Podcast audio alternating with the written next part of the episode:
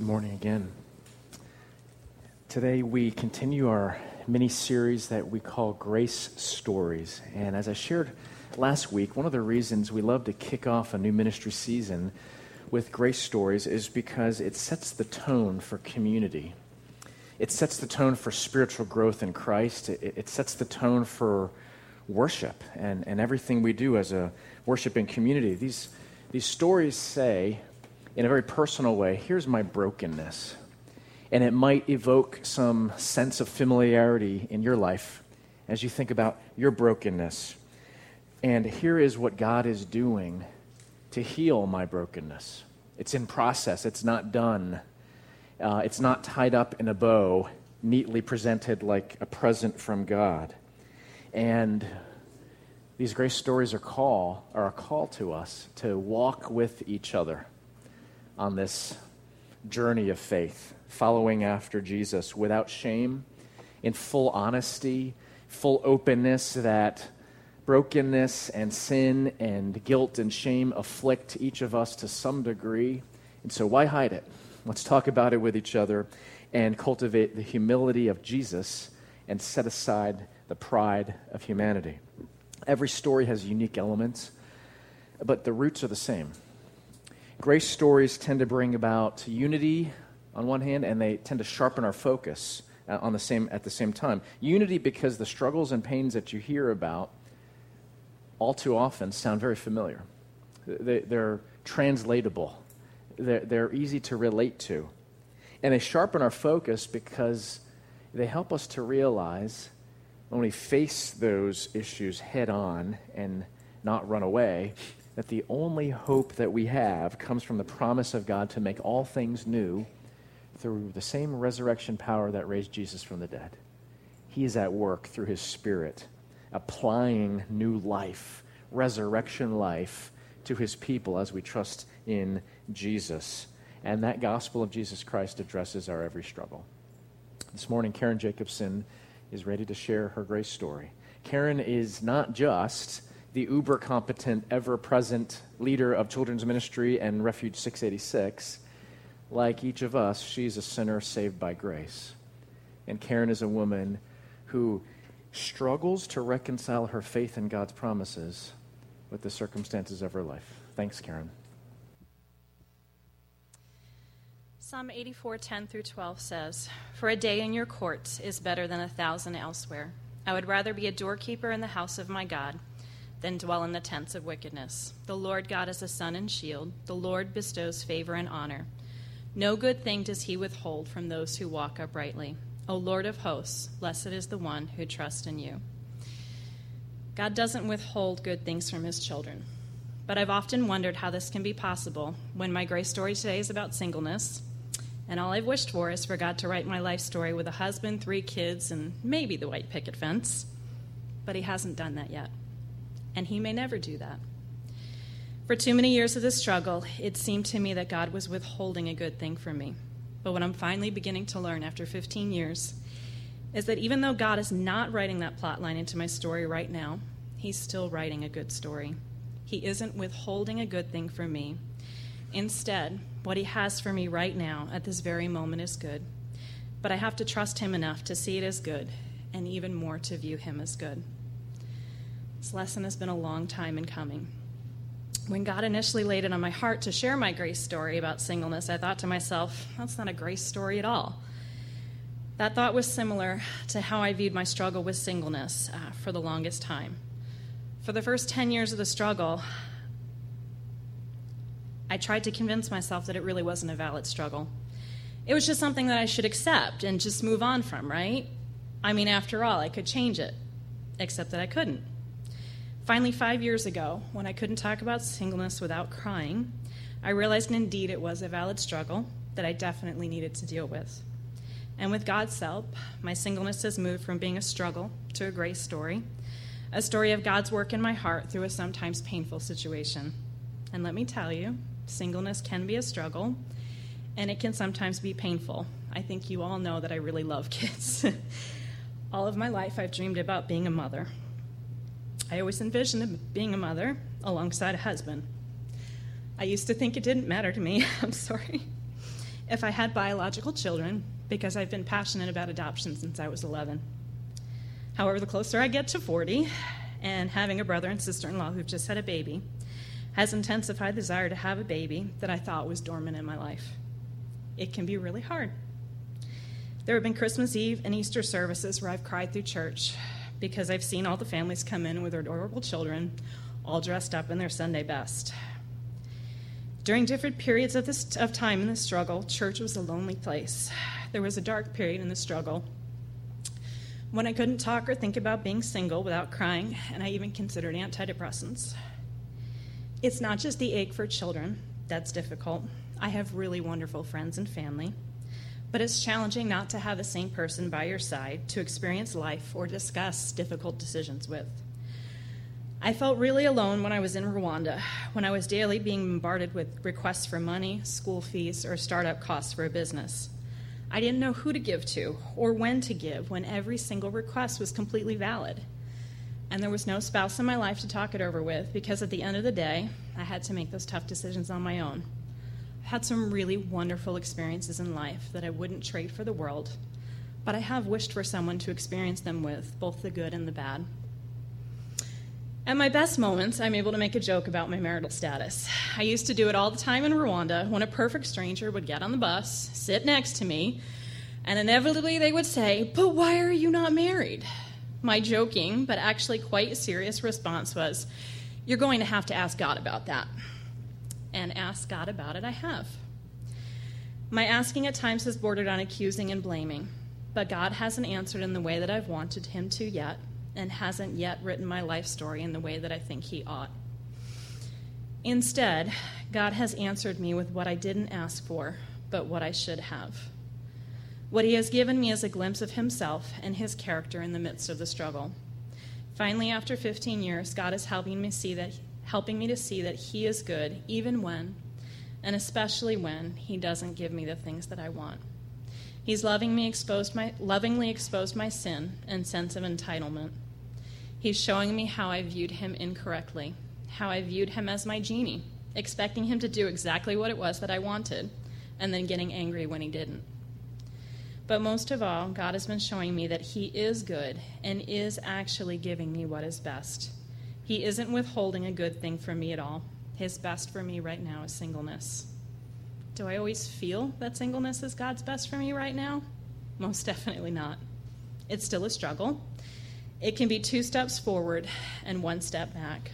But God showing me His goodness and helping me to see my marital status as evidence of His goodness is a testament to God's working and grace in my life. I think that God has a sense of humor because, ironically, God turned my thinking on its head after one really bad first date last year. Normally, a date like that would have sent me into a tailspin where I rehashed every single conversation of the date in my mind and convinced myself it must have been something that I did or something that I said to make the date go wrong, or there must be some terrible flaw in me that caused this man not to like me. But in God's grace and mercy, that didn't happen. Rather, God began to show me all the wonderful gifts He gives me because I'm single. He helped me to appreciate the fact that my singleness allows the, me the ability to say yes to last minute volunteering or ministry request.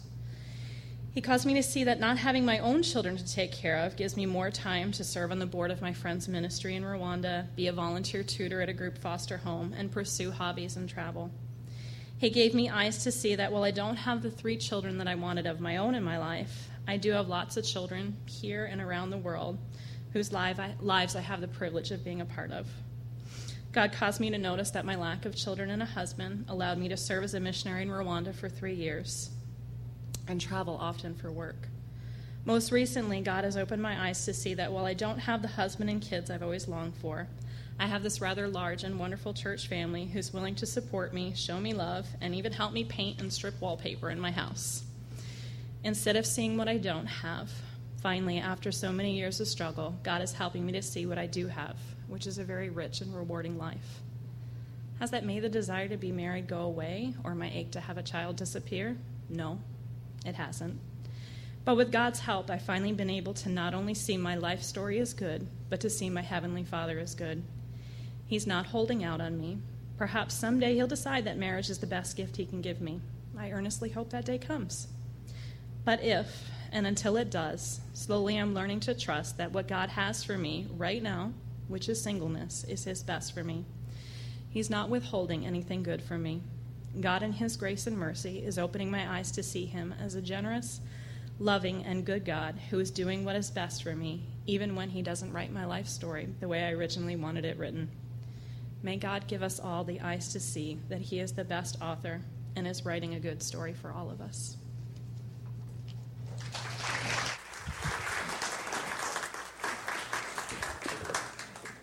Let's pray. Lord, thank you for Karen. Thank you for the story that you're telling in her life, through her life.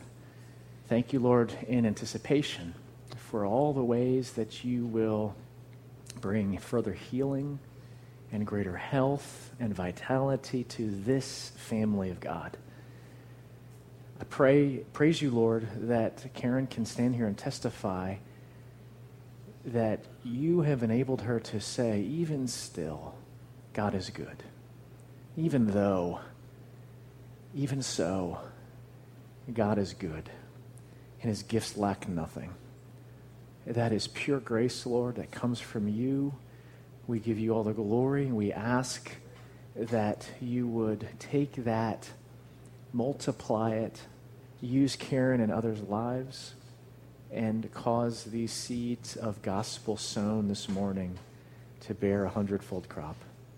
Provide your blessing on this child of yours, this friend of mine, this family member of ours, and um, enrich her life in so many ways. I pray in Jesus' name. Amen.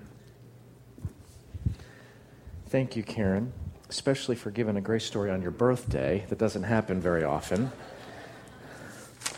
You feel free to ask her how old she is. She is 29, as she told us uh, again. But uh,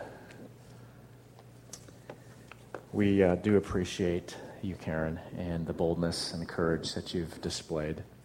I have um, shared this with just about every person who shares their grace story that I know God will use your offering, your courage to bring gospel renewal to lots of people. Uh, and I trust that that's happening even now as we process the boldness of our sister to get up here and share something quite vulnerable, uh, quite transparent that has been going on inside of Karen, perhaps unbeknownst to uh, many of us.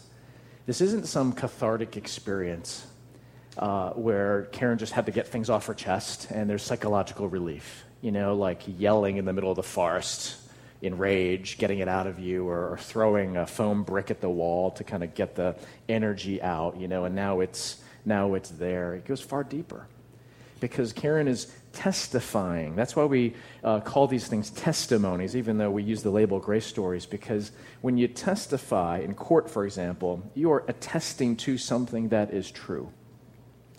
You, you are saying, before God, I, I know this to be the case. And Karen is testifying to the goodness of God in the face of circumstances that we might say would lead to a contrary conclusion. God uses that. God uses that to, to shake us out of self deception, um, dispel the illusions and fog of the messages of this world. We'll, we'll, we'll point to a couple of those as we go and say, God is good, even still.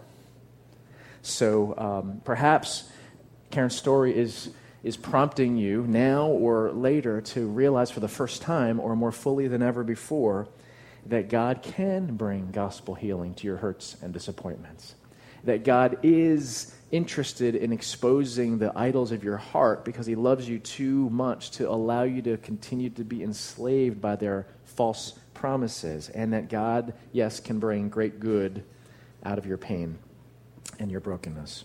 Uh, I want to briefly address uh, uh, three things. I want to look at the Apostle Paul's grace story, relate it to Karen's grace story, and then share some practical thoughts for us as a church family.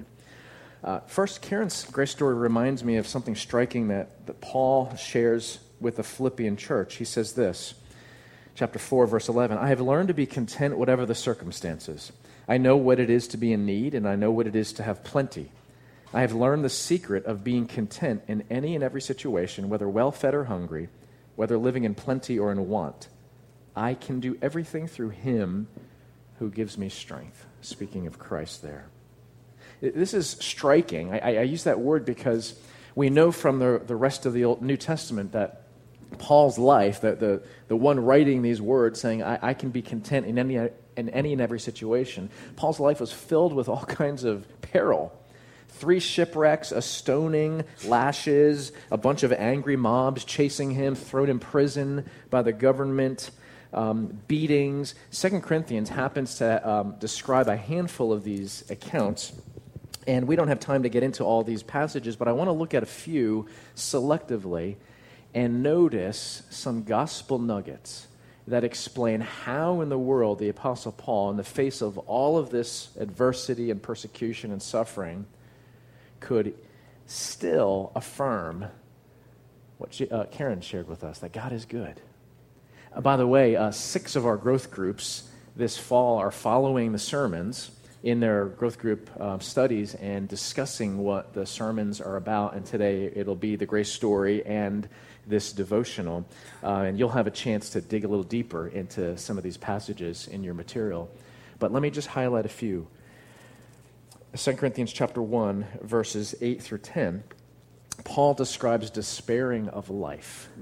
And he says, "But this happened that we might not rely on ourselves, but on God who raises the dead. He has delivered us, and he will continue to deliver us. Paul's basically saying struggle, persecution, physical danger to the point of death, it's okay. Because we worship the God of resurrection, and there's no ultimate danger because I may die, but God will raise me up. You, have heard the saying, whatever doesn't kill you makes you stronger, right? Paul would say, even what kills you can sharpen your faith. Even what brings you to the point of death can remind you of the perfect promises of God because He's the one who raises the dead.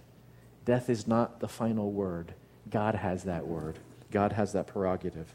2 Corinthians chapter 4, Paul again mentions various sufferings, but then he says, We carry around in our body the death of Jesus so that the life of Jesus may also be revealed in our body.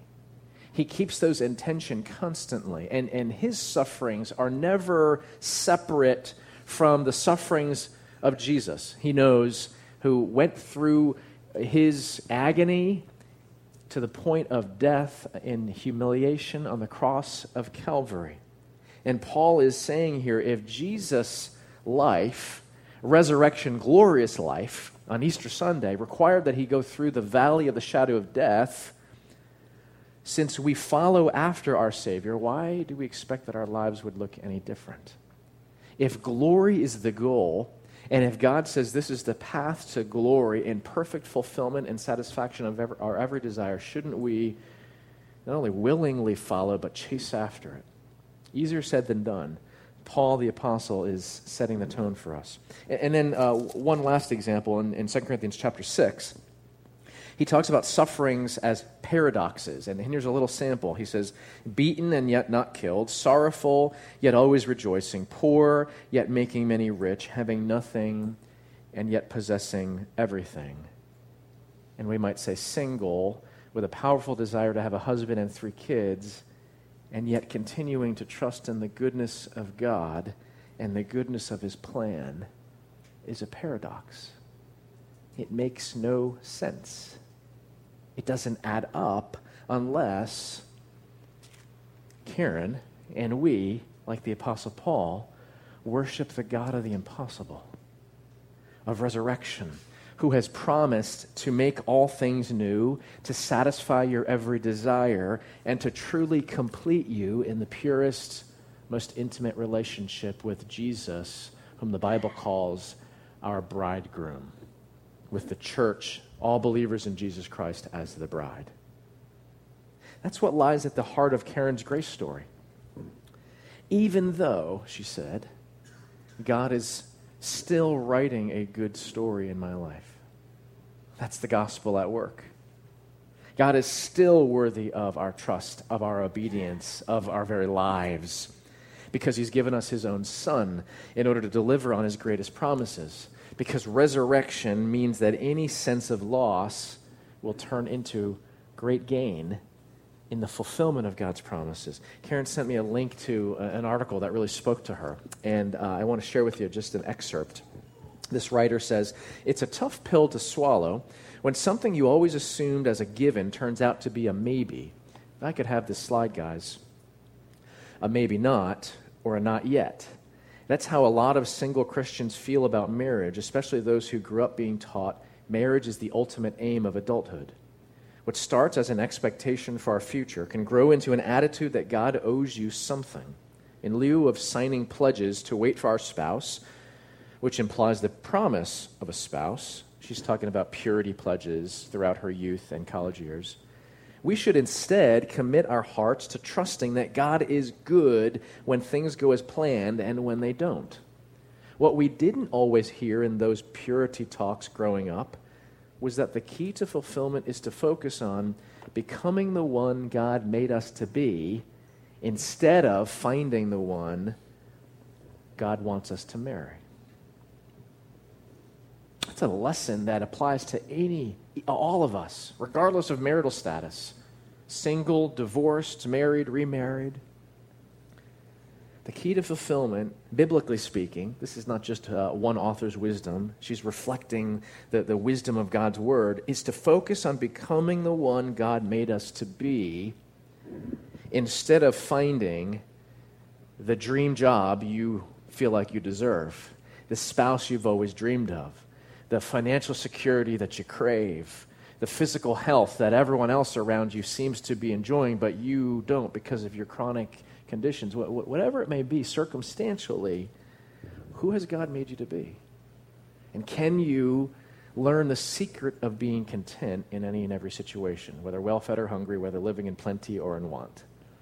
Paul says, here's the secret I can do everything through him who gives me strength. You remember that cheesy line, epically cheesy line Tom Cruise unleashed upon Renee Zellweger in um, Jerry Maguire? You complete me. He's crying. All the women are watching in the dining. You complete me. It's a lie. That's all too easy to believe. It's become so prevalent in our um, Hollywood romance culture, and it makes an idol out of another person. And that idol makes promises that it cannot keep. It cannot deliver on those promises. I won't even waste time talking about how you had me at hello further uh, establishes crazy kind of expectations for relationships. Um, I'm not unromantic. I, you can ask Cedar if you don't believe me. I, I'm not being cynical about the best of human love. What I am saying is that God has answered Karen's prayers by revealing himself to her as the perfect spouse. The perfect spouse, the bridegroom, the lover of her soul. He's answered her prayers by exposing the idols of her heart. That's part of the transparency of her grace story. I, I, I made idols out of these things husband, three kids, white picket fence. And as I said earlier, God's love is too perfect to enable his daughter, his precious one, to remain ensnared by the, the siren call and false promises of these idols. And so God, in his love, very often exposes them and says, Not those, they're nothing. Me, I'm everything for you. That's, uh, I, I, you have been created to be complete in me. And God is continuing to convince her that He alone is good and that His wisdom regarding her life is truly best. But you need to know this. And I'm confident because I've talked this through with Karen and prayed with her and shared life together that she would agree with this. You need to know this Karen's faith in God's goodness is not rock solid. At, at one point, she, she was uh, worried about, and, and very often Grace Stories people are, are worried about, you know, is, is this going to seem too neatly tied up? Is this going to preach? And um, when I say Karen's faith in God's goodness is not rock solid, um, it shouldn't be a surprise to you. If it is, you hold her up on a pedestal far too much. And if you, would be surprised at uh, my lack of rock solid faith, you, you, hold me up as well, too high. But Karen's faith and my faith and your faith ha- have weak spots. There are sometimes breaches in her defense that enable the lies of the evil one to reach her ear and then penetrate her brain and get to her heart, that lead to moments and stretches of self pity and doubt and even anger at God. Some days she says she doesn't feel like God is worthy of her trust at all. But that's no different than what we spent our entire summer looking at. We, we have called it the inspired songbook of the Bible. And throughout the summer series on the book of Psalms, uh, I, I, use this language. The, the, these are raw, unairbrushed, unvarnished accounts by real life people in history describing their faith struggle in the context of a messed up world. This is Karen's life psalm. And these themes need to, need, we need to realize how easily these themes fit into our particular stories. Where are you, God? How long? Why them and not me in, in prosperity and blessing? Why me and not them in suffering? Yet I will trust in you because you are and you have all that I need. Maybe you'd say that last refrain, that last conclusion is missing in my life. That's where you need to listen to a grace story and go to God's word and wrestle. Yell at God if you need to. Karen did. I have. The psalmists describe something that sure seems like yelling at God, raw emotion.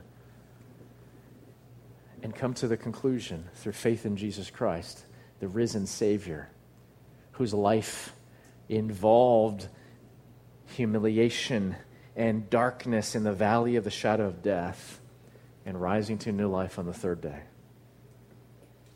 I want to close with just a few practical thoughts. What, what can we do as a church family? And uh, first, I, I want to speak to the church at large, regardless of marital circumstance, marital uh, status. Don't treat a single person merely as someone who needs a spouse don't always ask, especially um, a, a, single adult, um, if they're dating, if they're seeing anybody, is there anyone on the horizon? Um, some of you are close enough that you have that chat, right? Uh, two girlfriends talking about um, any potential guys out there. I'm, I'm, not saying get rid of that. I, I'm saying just be careful not to treat a single person solely as someone who is incomplete until they find someone. And you're going to be their personal Cupid when you practice hospitality, try to always be including single persons and not just one so that they don't feel like they're the fifth wheel. I've heard that a lot. Um, when, uh, when you're chatting in a group, be conscious of the constant pregnancy and baby and kids in school talk that can be all encompassing. And e- even I am thinking, can we talk about anything else sometimes, you know? Be conscious of it. Be conscious of the, the context, of, of the audience. Um, and this is a good rule of thumb with anyone of any background, um, of any faith. As you are called to engage in relationship, ask good questions.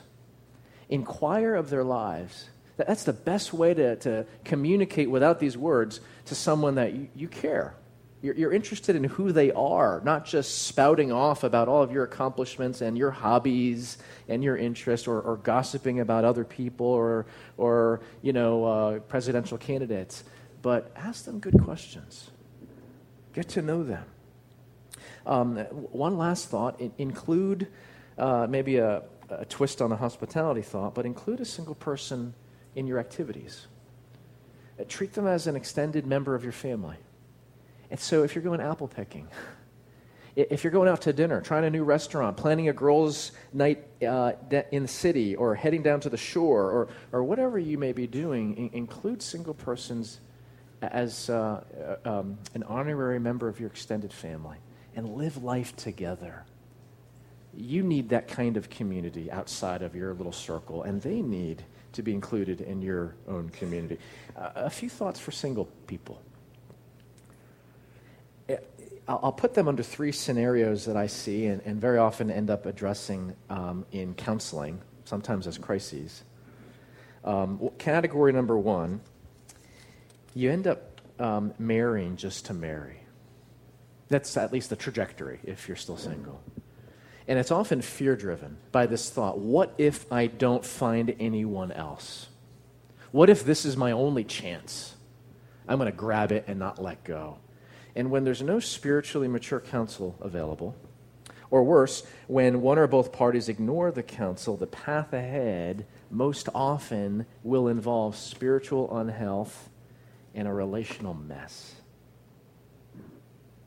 Some of you are avoiding marriage or rejecting potential spouses for the wrong reasons. Fear of commitment is often driven by this thought, this question what if I find someone better? And the someone better is often driven by unrealistic Hollywood fairy tale expectations of beauty, brains, and brawn. The best that the world has to offer, the most beautiful people, the most sharp people, the, the, the, the most you know, vibrant and athletic and capable people. It's also driven by the influence of pornography. Airbrushed women with impossible dimensions, always sexually interested, end up distorting, wildly distorting the expectations of, of not just young men, but also uh, women. Uh, others of you want to marry, and uh, there have not been any suitable possibilities I say suitable because suitable needs to start as, uh, if you're a follower of Jesus Christ, with a faith match to not be unequally yoked, as Paul puts it in 2 Corinthians. And then uh, suitability includes the lesser compatibility factors like relative age and interests and personalities and callings and, and mutual attraction. Karen's story has a lot to say about the secret of contentment about the influence of the future spouse idol that can lead to bitterness and depression and the blindness that leads to poor decision making. Uh, for some in this category, life becomes all too much about the chase. And so some obsess about looks, have to get to the gym, have to eat right in order to watch the weight and wear the right clothes and manage the social calendar and never respond to any RSVPs because something better might come up and I can't miss that opportunity because the idol beckons all the time and makes promises that in reality will never be kept. And other aspects of life that are important get crowded out, like Karen pointed to kingdom service, community, uh, non romantic friendships. And last thought, re- realize too for everybody that making a spouse an idol, whether in potential or in actuality, is just as common inside a marriage as it can be outside a marriage. And inside a marriage, making your spouse an idol, you might not even put them on a pedestal. You might just expect satisfaction and fulfillment to come from them, and they're not doing a good enough job. They might be in the doghouse and still be your idol. And inside a marriage, it leads to even greater devastation because it involves another person and very often involves the next generation. Divorce, the fallout, uh, the, the, the raw bitterness and emotions that come from that kind of mess. Jesus is coming soon. Like a bride waiting for her groom, We'll be a church ready for you. Every heart longing for our King, we sing, Even so, come. Lord Jesus, come. Have you heard that song? It's a passion worship song. Even so, come. And, and this imagery and the language are um, using the last chapters of the book of the Bible, Revelation chapter 21 and 22. And it's no surprise that the language is marital. And this phrase, even so, even still, Asaph, I, I paraphrase Psalm 73, yet, um, or uh, till I enter the sanctuary. of God. There's this contrast. There's, there are these paradoxes of the Christian life that Paul pointed to. There's, there's, this, uh, there's this thought that it makes no sense when we add things up. And yet, the people of God throughout um, the, the history of the church have said, from um, the Apostle John's words, even so, Lord Jesus, come. Come show us that you are the fulfillment of our every heart's desire. Come show us that through faith in you, Lord Jesus, we are made complete, truly complete, fully satisfied, made one with you. That is what each of us has been created for. May we chase after it. Single, married, divorced, may we chase after it and discover what God has for us in his perfect promises. Let's pray. Lord, we do say with the church of old, even so, come. Lord Jesus, come. Finish what you've started. Eliminate every source and possibility of distraction from the perfect love that you provide in Jesus. Burn it up. Burn up every idol, every thought in our hearts and minds that would be looking to something or someone other than you for our fulfillment and our happiness, our joy, our belonging, our intimacy, our meaning. And show us, as Jesus will be revealed one day for all to see, that he is our all in all. We praise you, Lord God, in Jesus' name. Amen.